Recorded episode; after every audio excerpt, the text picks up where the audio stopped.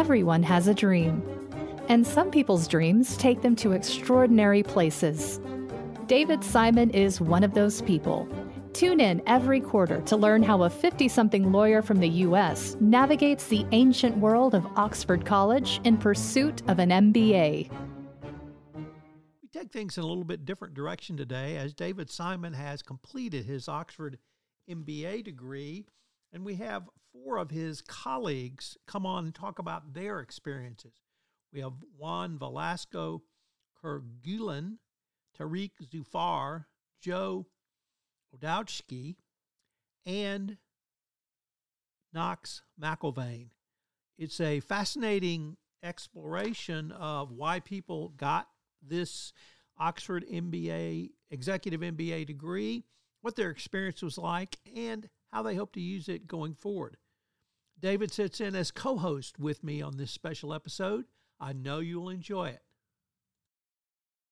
Back with David Simon, but we're back with not simply David, but some of his fellow colleagues slash students, ex students, I should say, and people he went through the Oxford Executive MBA program with. So, David, I'm going to turn it over to you and maybe set us up a little bit about what we're going to do today. Awesome. Thanks, Tom. And uh, thanks, everybody, for, for joining us. So, uh, for anybody who's been listening to my podcast over the kind of two year um, Oxford EMBA journey, You've heard me talk a lot about how great my classmates are and how much I've learned from them and what a what a privilege that has been. And so I thought it would be great to sort of as we sort of wrap up this experience to have hear from a, a bunch of um, colleagues who are also lawyers who also went through a similar journey. And it was sort of surprising to me when I started how many lawyers there were in our class, and we don't have them all. We've got a WhatsApp group that's a little bit, a little bit broader than this. We got a great representation here today, and I'm going to let, I'm going to just sort of give you the the high level on each, very high level, and then let each. Maybe time it makes sense to just kind of go around the horn and let each person kind of just give a, a quick intro into who they are and what their practice is, and um, and and and then we can we can dig into some substance. So I have my friend Joe, who's an American lawyer, my friend Tariq, who's a Pakistani lawyer, my friend Juan, who is a lawyer practicing in Colombia, and my friend Knox, who's sort of a hard to ca- hard to categorize in many ways. He's he's a former American lawyer, former partner in a UK firm, and now um, moving into different you know different territory. So maybe we can just maybe we'll start at the end. Knox maybe you can go first and give a quick intro and then we'll go around and then tom can pick our brains on why we did this and what we got out of it. Sure. So the the high level um, spec of my career is i was a partner at allen overy in london in the financial services regulatory practice mostly advising global banks and asset managers and some governments on issues related to systemic risk and bank safety and soundness and derivatives and structured finance, sort of wide variety of stuff. A lot of it was driven, though, by the global financial crisis and the regulatory response to it. Before that, I was counsel at Cleary Gottlieb in both New York and London, where I started my, uh, sorry, yeah, London and New York. I started my career in New York. Um, and then, as David alluded to, before becoming a lawyer, I spent about a decade in tech uh, in various roles, including as an entrepreneur and a coder and other things. So I took on the EMBA as a way of helping to transition back into more business oriented roles. I'm happy to talk more about that. Awesome. Juan, do you want to go next? Yeah, sure. Thank you, David and Tom. So I'm, I'm a practicing lawyer in Colombia. I'm so I'm, I'm also a U.S. educated. I went to law school in the States as well. And uh, I'm currently a partner with Baker McKenzie Colombia office, practicing mostly transactional tax, M&A tax. And in the recent years, I have been very involved in in helping some family offices, single family offices, and multi-family offices in wealth management structure. So I, I just entered the executive MBA at Oxford with the whole idea of gaining some skills for being a, a better board member in the firm I'm, I'm partnered with. Uh, but I'm probably end up thinking about a totally different spectrum that we definitely going to share some ideas in this podcast. Cool. All right, Tariq, why don't you go next? Sure. So I'm currently a partner at Vellani and Vellani. It's one of sort of larger leading law firms in Pakistan. My sort of focus is on the infrastructure and energy side with a bit of M&A, but, but primarily my focus is on the energy, a bit more focused on the renewable side. Uh, before that, I was a counsel in Pinsent Masons, which is which is a UK law firm uh, in Dubai. My journey towards an MBA is is a bit more complicated in the sense that I think there were sort of a multiple. I think one was to sort of try to understand more of business side because funds in Pakistan are sort of lacking that, and they don't really operate as a business. And I think that was something that I wanted to sort of think about, focus on. And I think the other thing that I sort of wanted to do was um, was to sort of focus on the business side myself as well. I think energy and climate change these are things that interest me, and I wanted to see what else can I do other than the law practice itself. So these were the two broad motivations behind uh, exploring and going for the EMBA. Right. And I, I think Joe is having some technical difficulties, Tom. So maybe we um, maybe we can just move into some questions, and when Joe gets them sorted, we can uh, we can we can revert back. But you've got um, you've got some incredible talent here, so um, go ahead and start picking picking their brains. So the I've had the chance to visit with David, and we've had a great conversation over the last couple of years. And I was thinking back over our podcast, and um, we really started with you know at the beginning, which was why, and then his first podcast it was what was it like, and it was interesting in the why podcast because actually there was a fair amount of fear. He hadn't been in academia in a long, long time, and I assume you guys haven't either. So, what was it really like to have to go back to not just an academic environment, but an incredibly rigorous academic environment with a group of colleagues who are literally at their you know top of their professions across the globe? What was sort of all of that experience like to step back into that atmosphere? Tariq i'm going to start with you. Thank you tom for putting me on the spot for um incredibly difficult. And uh, for me i was managing a whole practice. We had a, a, sort of a general difficult time which pakistan is generally going through. So there was a lot of pressure on the work side. There was considerable pressure on on the family side as well. And so my wife um, stepped up a lot and was, was one of the one of the able to actually do that. Because she was able to sort of absorb a lot of responsibilities as such. I wouldn't be able to do that. Um, and and the firm itself they created that space for me to do that. Um, so if if these adjustments had not have happened i would not have been able to do the EMBA program that easily. So yes it was incredibly difficult but the only reason i was able to do was the support of the family and was the support of the firm Knox, what was it like for you to step back into an academic environment? All of us obviously have multiple degrees, and we have experienced that at some part and point in our lives. But I was really intrigued with David's journey in that part or that part of his journey. What was that part of your journey like? Yeah, I um I found it really um exhilarating and, and invigorating. I really liked that. I, I, I like a challenge. It very much, you know, Tariq is spot on. Like it, it takes a lot to to do this. It's a very intense program. Uh, it's lots of new material, um, new ways of thinking about stuff that you're familiar with already, perhaps, and and and then learning entirely new things. But that's also part of why I was there because I wanted to, um, you know, stretch the muscle, get the brain doing different things, and was really invigorated by that. Um, I found some of it to be challenging. I think as lawyers, a lot of what we do is learn. Um, mm. You know, whether it's a case or a new law or or whatever it might be, a lot of our job involves learning. And, and I was sort of reminded that academia is a very particular kind of learning.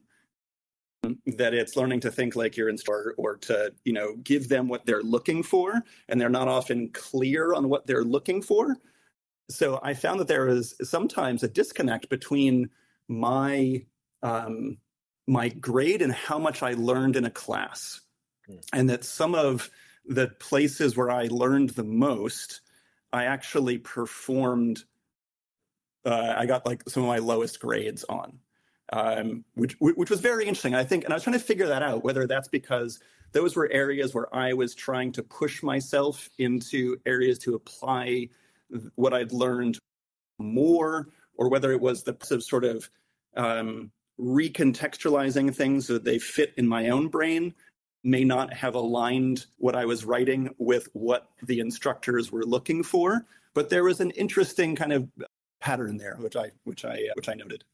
Yeah, that's interesting, Knox because like I, I was actually just thinking about the same thing because Tom, you've heard us talk before. I mean, Oxford is this total black box, right? Where you you your your project goes off into the Oxford ether and a number comes back and that's all all that comes back. So none of us have gotten any feedback on anything we've done or learned other than a, a single number. It's sort of a little bit like your, your distribution as a partner in a law firm, right? It's like the one number at the end that tells you all, all you're supposed to know. Um, but it was interesting because I look back and I was I, I, had sort of the opposite conclusion. I, I, I was just looking at my my marks and I'm like, interestingly, like the ones my highest marks were the ones that I was most engaged in and most like I cared most about and I and I so I found the kind of the inverse relationship. But interesting, interesting um, observation on your part. Joe, I'm going to get to you in just a minute, but Juan, I want to ask you one of the other observations I heard from David was he continually just raved about you guys, his colleagues, and not simply just intellectual level, but the conversations you had, the different ways of looking at things. We American lawyers tend to look at things an American lawyer way many different ideas and voices from literally around the world. What was that experience like for you? In simple terms, Tom, I, I would say it was a remarkable experience. Like you have this holistic approach, fully understand multiple perspectives from all over the world. And and that voice has definitely changed and I think it's still changing my perspective of the way I look things currently. Uh, not only from from my legal practice and better understand my clients and their needs and what they're really looking for to understand in their business or doing with a legal structure or whatever might be the case, but also to better understand the world. So I think if, if I if I can say something regarding my Oxford experience as, as my, my fellow my fellow friends and colleagues from the program. Um, their perspective was was just remarkable for me, and and challenging myself, saying that in a very dogmatic way, you sometimes say this is the way you have to do things, and then you listen a totally different perspective from a totally different part of the world, saying that no, probably it's the other way around and and you change your mind and have a broader perspective. I love that part of the program, definitely. Joe, first of all, welcome back. And maybe we could start with you telling us a little bit about your current practice and then why you chose to enter the program and how you were able to balance work life, family, family life with an incredibly rigorous academic life.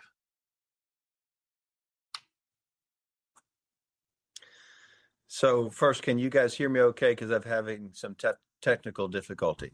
Yeah. Okay.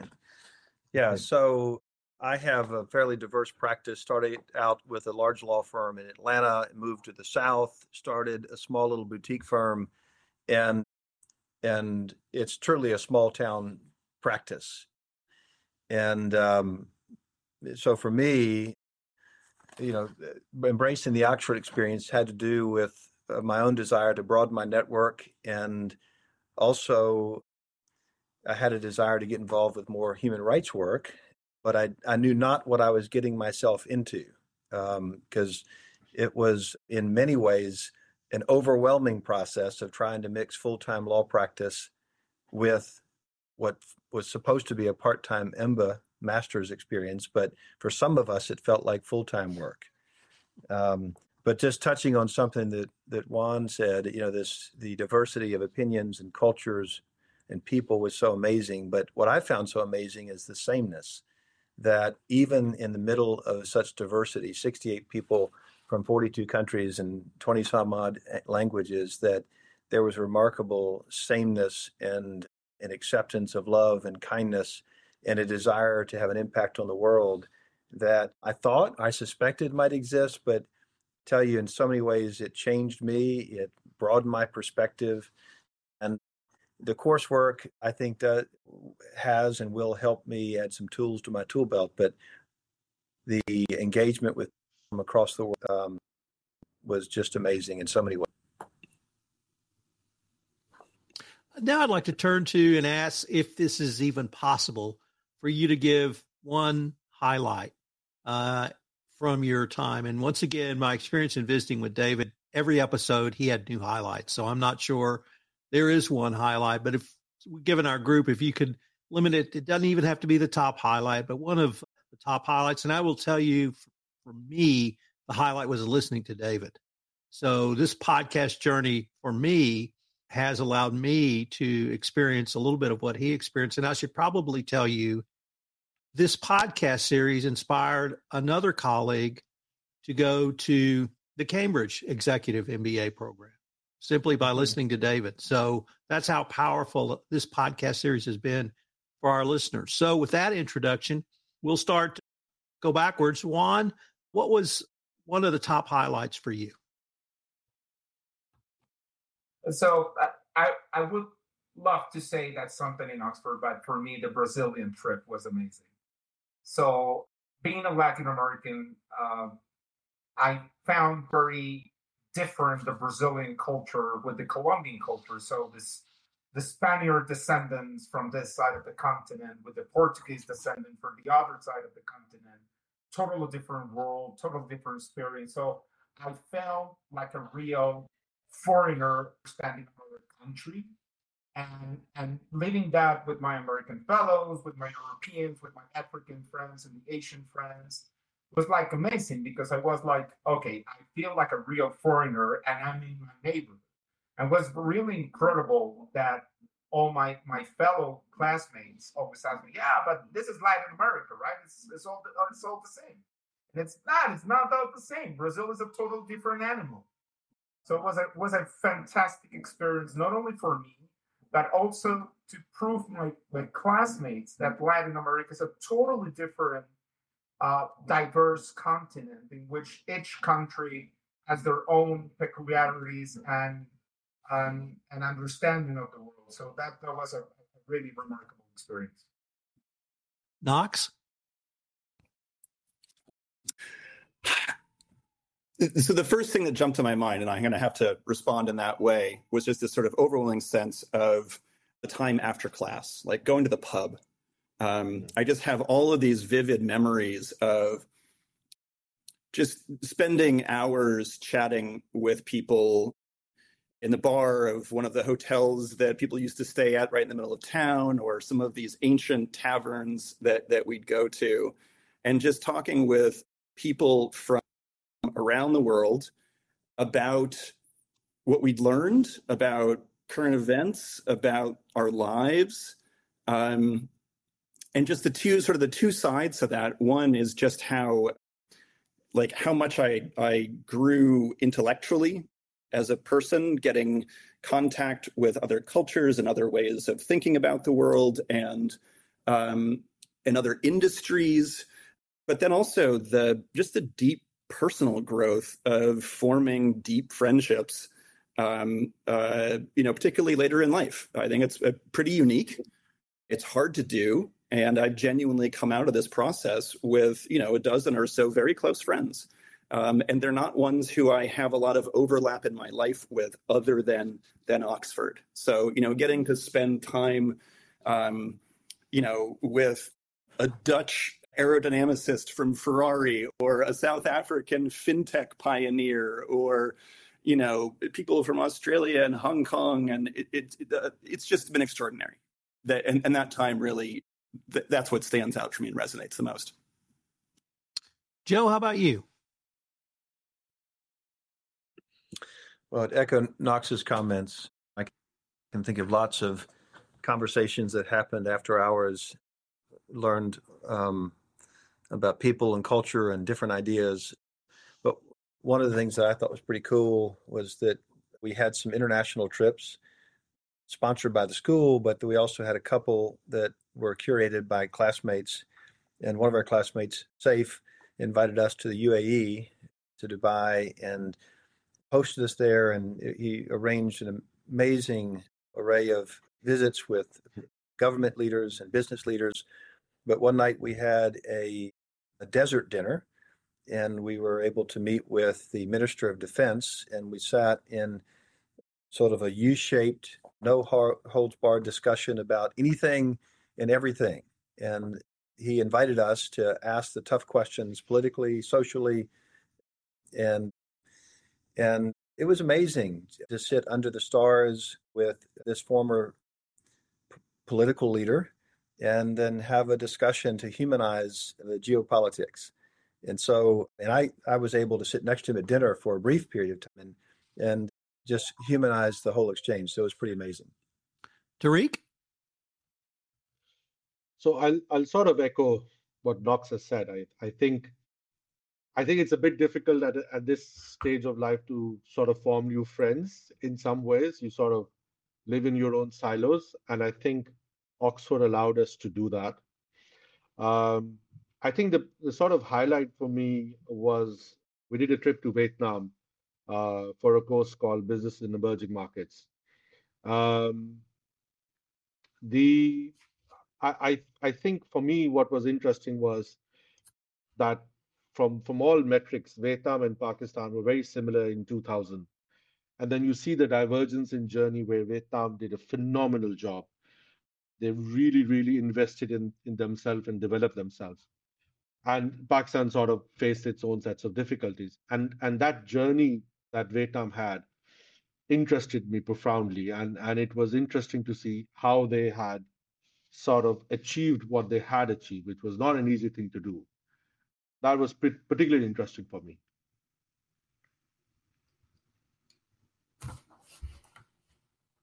You're not off the hook on this one, David, because I don't think I've asked you for your highlight because you've given me so many, but I'm going to put you on the spot and ask you to pick one. It's like it's like picking my favorite kid. Not, not, not that easy. Not easy at all. So I love. I mean, I loved all those stories and all those examples, and and uh, all resonated with me. I'm super jealous, Joe, that I didn't make it to the uh, the UAE trip because it sounds amazing.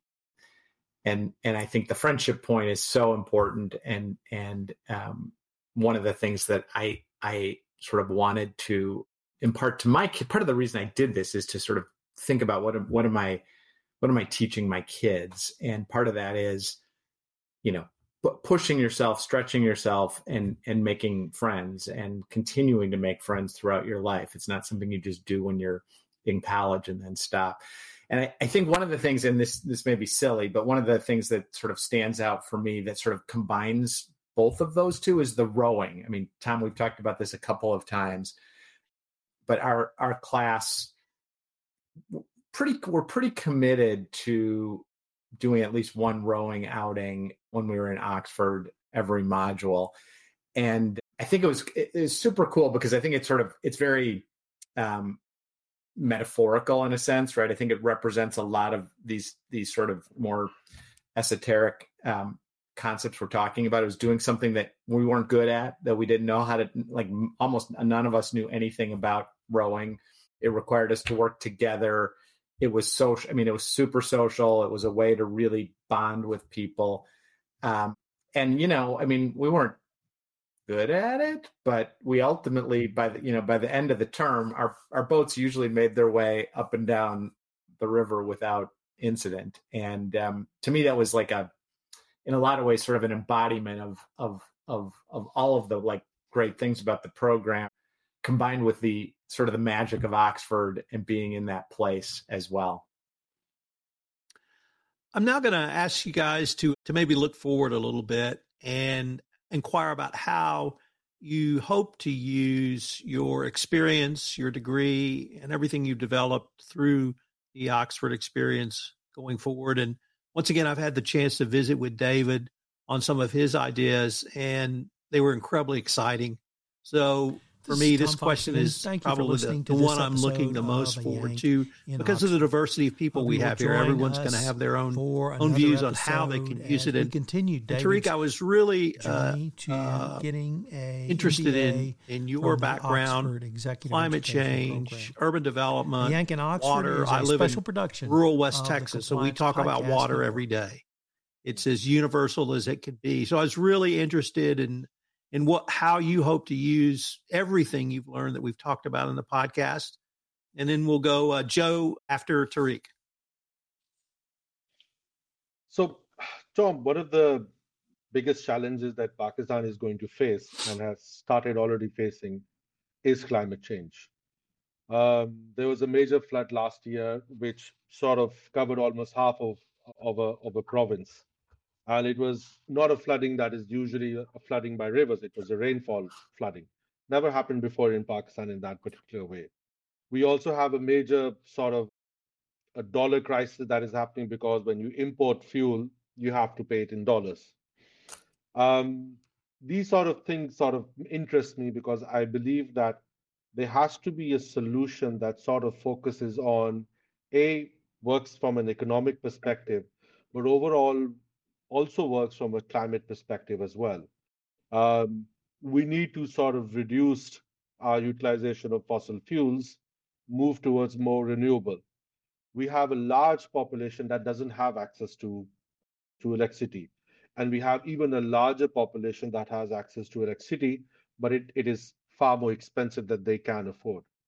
And so the the sort of idea that i've been working on is to um, come up with mechanics whereby they will have access to cheaper electricity and we're sort of working with a few contractors, suppliers to sort of come up with products that would allow them to do so. Water is, is a big problem in Pakistan. One is from a drinking water perspective. Uh, we don't have good drinking water. The other one is from an agriculture perspective. A lot of water is being wasted uh, by bad agriculture and irrigation practices. Uh, the idea is to sort of help out the government into trying to optimize that utilization which will not only increase in the acreage of farmland, but that will increase in the amount of agricultural output, which is which is one of the which could be one of the biggest engines of economic growth. And so we're working on on a few things on that as well. Um, I think on the, on the drinking water side, there are already models in India that have been working on that. You've got uh, what they call water ATMs, so if you're able to sort of implement something like that, sort of working closely with villages, you can uh, provide access to cheaper power and cleaner water, and that is essential. And and I think the EMBA had sort of made me to start think about that. That these are opportunities, these are the ways you can potentially structure a certain services which can be sustainable as well as not that pricey. So these are the things that I'm sort of thinking about, focusing on, talking to people, and hopefully learn something regarding that. Joe, I, I, really wanted to pose this question to you because I'm very much intrigued about the nature of your practice and incorporating everything we've talked about into, frankly, a small town practice. And how are you able to use what you've learned to not simply grow your business, but perhaps go in a different direction? And I'll leave it to you. Yeah, welcome to the imposter syndrome and walking into an Oxford class for the first time and wondering what the heck am I doing here with the likes of these four guys and and 64 other um, people. And then it was interesting after a couple of modules when we got our first grades back, how there was an immediate sigh of relief, palpable around the room that okay, everyone there felt like okay, maybe we do belong to some extent. Um, so I started my my Oxford journey with thinking that I wanted to do more human rights work. I'd been involved um, in a campaign in the Middle East I had a client interested in that space and wanted to do something about it, and he approached me about helping. Uh, I was fine to help put together a team, but I was uh, it was I told my client that I had no experience in that area, but I can put together a pretty good team. But in the process, over several years period, was really frustrated with the lack of coordination, with um, how little the needle moves with a lot of effort, how um, different NGOs and politicians and companies who are interested in that space for different reasons failed to properly coordinate. So I imagined that I um, that I could help and do a better job than they were at coordinating activities. And literally one day, I don't know how many years, three years ago, kind of Googled Oxford impact and came up with and EMBA seems to make sense because I did feel like if I wanted to be in that space and do more of that work, nonprofit work in the last phase of my career, that it would it would speed up the process of networking, uh, which did happen. But also, I, I needed a refresher in in modern business practices, and so. Um, but I will tell you that there was almost no time during the two years of EMBA uh, to do anything other than my full time law practice and and doing all the work necessary. And I happen to be one of those students. My classmates may laugh. I did read everything, and I did prepare outlines, and I I wanted to capture everything, so that I was able to recall it later on down the road if I needed to. Now, someone like Knox can read it one time, and he got and he gets it but someone like me, I have to really organize my thoughts and have them in a format that I can pull about later. But but um, but it was interesting because while I had high aspirations of starting the process during EMBA, I found that I did not have time to focus on what's going to happen next.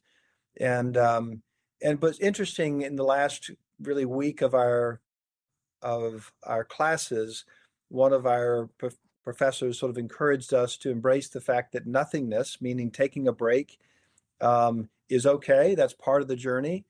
F- capturing everything that you've learned and then imagining what it could look like going forward, but not to be afraid of, of pausing a bit, giving yourself some margin to figure it out. Now, having said that, uh, I am involved with a nonprofit project in in in the education space in Africa, and I'm I'm working on a on a legal tech project both of which came out of the my EMBA experience. And then as, a, as it relates to my law practice, it's so interesting because I have work that I'm getting now that I don't think I would have gotten except for having some sort of an Oxford pedigree. So the halo effect of the Oxford experience has already positively impacted my practice in ways that I didn't expect. And I suspect that will continue. But I do hope in the really the coming months that I'll be able to take a little bit of a break and then focus on some of these other projects, which were at the heart of my intention for coming Komindemba. Knox, how about you? So I'm I entered the program very much in the career transition phase. I had a career in tech. I've had a career in law, and when I started working as a as a lawyer, I was aware I, I knew that it wasn't going to be the last thing that I did. And it was a question of when. I started to transition out of law into something else. And um, the EMBA was really a tool to facilitate that that transition. I knew I wanted to do something more business oriented, to be on the field more as a player rather than an advisor. Um, and I knew I wanted to sort of change the way that I interacted with other people. Um, the, the nature of management, the nature of team. And so I sort of had a sense more for what I like to do, what's next, rather than a specific thing in mind. So I'm still trying to figure out what I want to be when I grow up.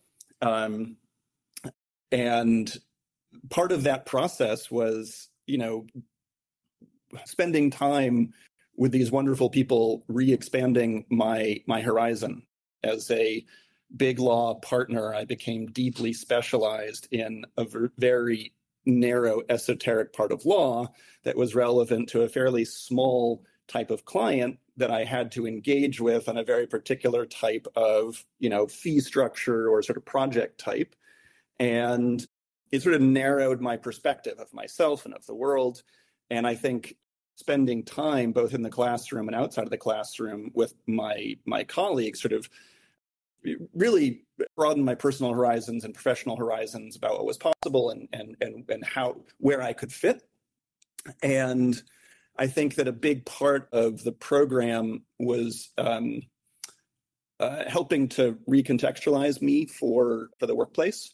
Um, I think as as Joe was talking about, there's a, a very nice credentialing that comes with Oxford on your resume, but also having MBA on your on your resume gives people a reason to look at me other than as just a financial services regulatory lawyer um, and to maybe consider other ways of you know that that I could add value. And so that's um, and, and it's it's really it's paid off that way. So the nature of the conversations that I have right now are very much more dynamic. You know, I, I am not hearing oh we don't need financial services regulatory lawyer when when I'm doing networking or, or or going for interviews. And I think it really is creating a wonderful path forward for me.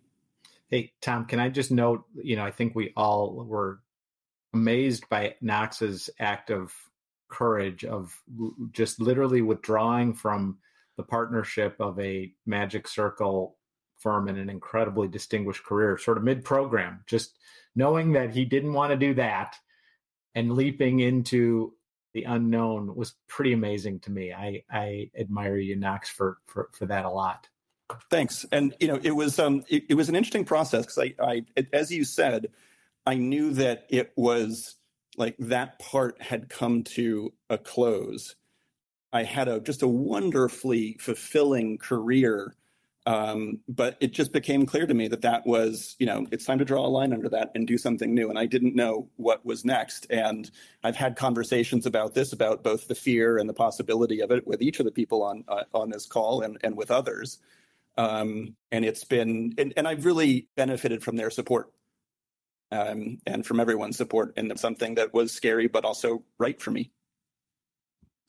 Knox, it took me till I was in my mid 50s. I always knew when the universe closed one door, another opened. But what I learned in my mid 50s was 50s was you have to have the courage to walk through.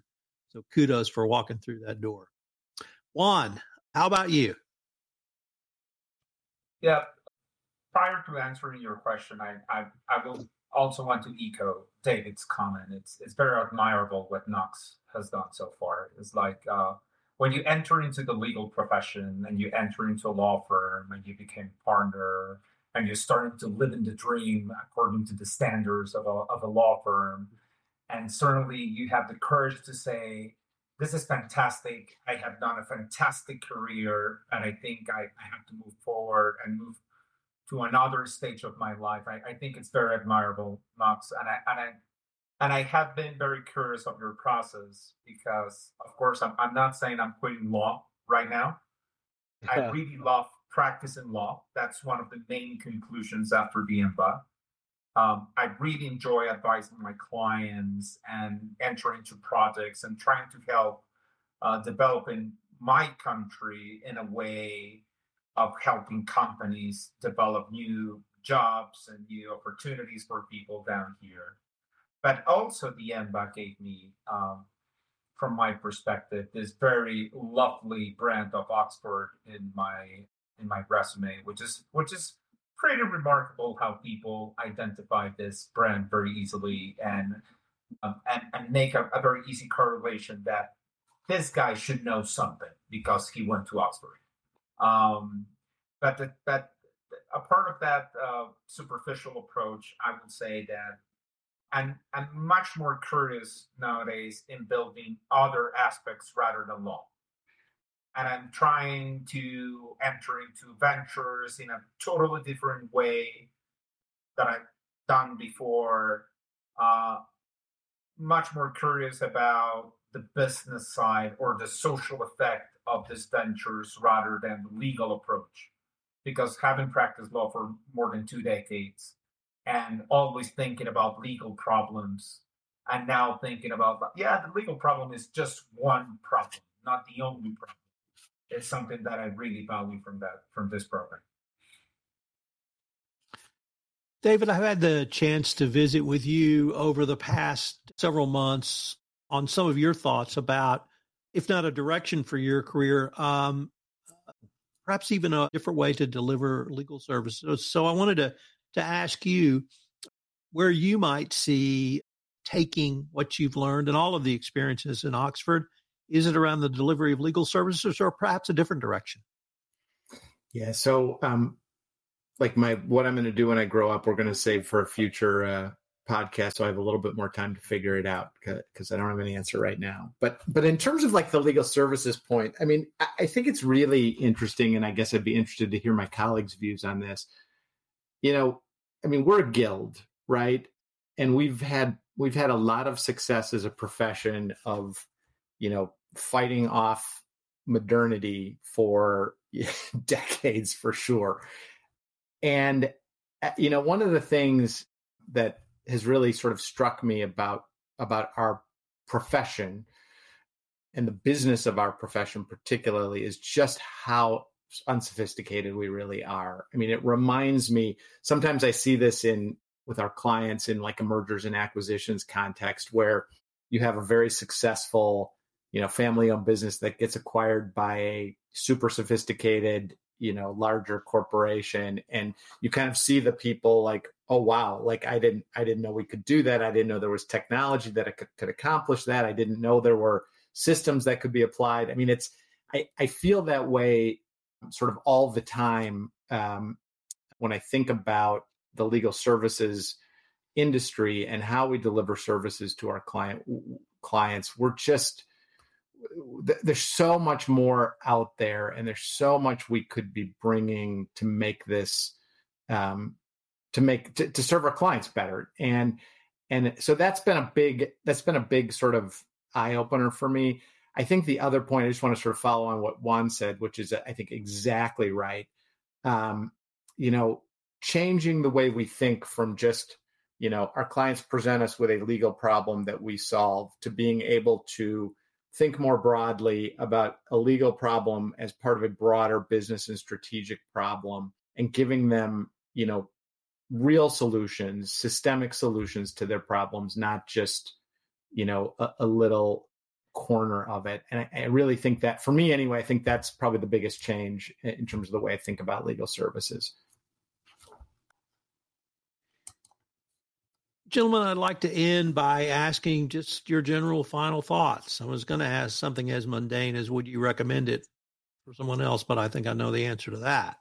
So, Joe, I'm going to ask you to start, uh, just sort of final thoughts, whatever they may be on your entire experience. Yeah, I'm actually following up on something David was talking about the law practice.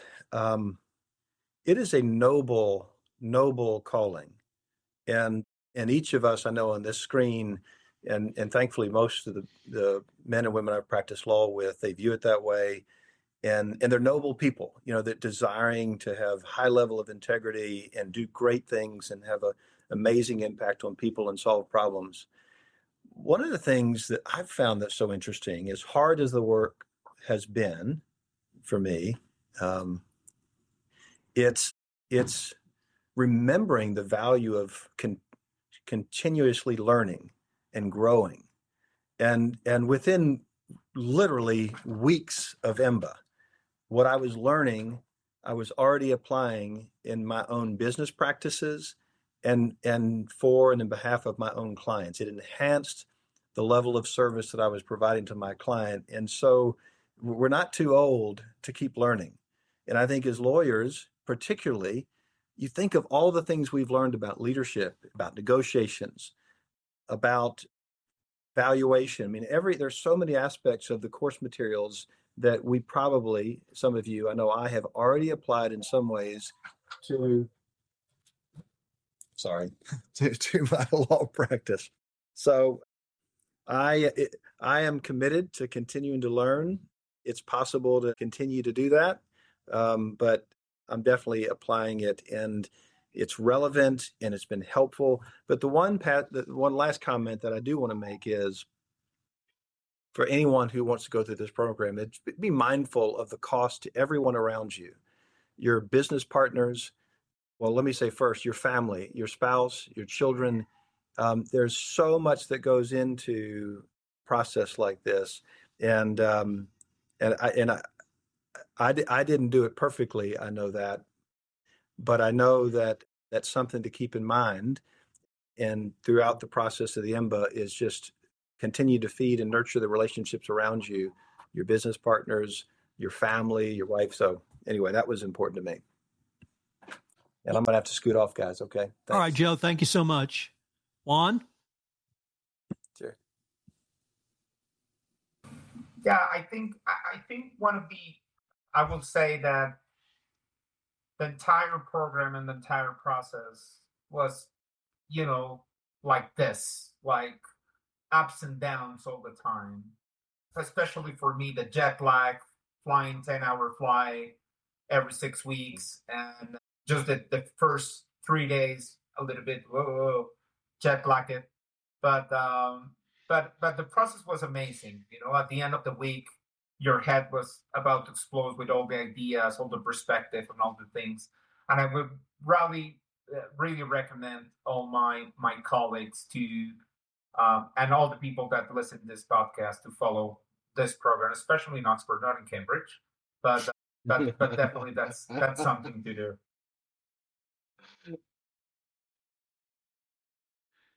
Knox, how about you? So, just with uh, one of the things you said earlier in mind, that uh, this has inspired people to think about um, whether they want to do an EMBA for themselves. I think just an observation on where I got the most value from, and and and that was the interaction with the cohort. Uh, that was far and away where I, I, I grew the most professionally and and personally, and just an extraordinary experience um, definitely valued the being part of this broader Oxford network. I think that's going to pay dividends over year uh, over the years. And there was some valuable classroom, but I mean, to be honest, if we wanted to learn those, you know, that academic material, there are ways that we could do that individually. So for anyone considering doing an EMBA, I would really encourage them to think about it as an experience and as a way of developing relationships and to pick the program on that basis. And the I I was the Oxford program stood out for me. Um, there was two of them I was considering. One of them met on Fridays and Saturdays every other weekend. And that clearly is going to skew the cohort to be more local and there will be less time for those things that I told you were so valuable and stood out to me, which is just spending time with other people unstructured after class, outside of class. And I picked the Oxford program because it was a week at a time at Oxford. And I knew that that would mean lots of time with people to develop those friendships. And so I, I, I would encourage people to, to, to have that in mind that, that, that cohort forming benefit uh, really stood out. So to, to, I think, prioritize that if they're thinking about a program. Tariq? So I'll I'll definitely second what Knox has said. I think that um, the cohort itself is is the sort of um, the biggest plus as far as Oxford is concerned. I'll sort of touch a bit about I think I think the name Oxford, other than what it's there as far as your connections or or CV or any conversation you may have, it's it's important. But I think it gives you a certain amount of confidence as to um, actually implement any ideas that you may have. And I think that's where it's really helpful in the sense that you can touch base with any member of your cohort and seek an advice. You will get good advice. Um, you have access to a wider group of Oxford College alumni that can become really helpful. I mean, I'll give you an example in Pakistan. We've got two Oxford graduates, ex prime ministers. So it's an it's an access thing. It's it's it's that thinking, that ability to sort of achieve what you want to achieve. You, I think, you become a bit more ambitious in in what your goals are. Even though you've achieved a lot, but you still feel that you can go much, much further. And I think that's what Oxford brings. And David, I'm going to ask you to play full Ed McMahon, kind of either answer that, wrap us up, but just yeah. take us home. So, so I mean, Tom, to, for you and like anybody who's been listening to this and hearing me like rave about the quality of my classmates, I'm just going to end it with "I told you so." I mean, you guys have now just seen a slice, you know, just the private practice lawyer slice of the talent that that we've all had the privilege to to to, to be around for two years. And so I I think I think this last 50 minutes or so really really highlights that. So I'm grateful to all my classmates, to to you on the call, and and to to everybody else that are in different professions and added different perspectives. But thanks for joining us, and um, and thanks for an amazing amazing couple of years.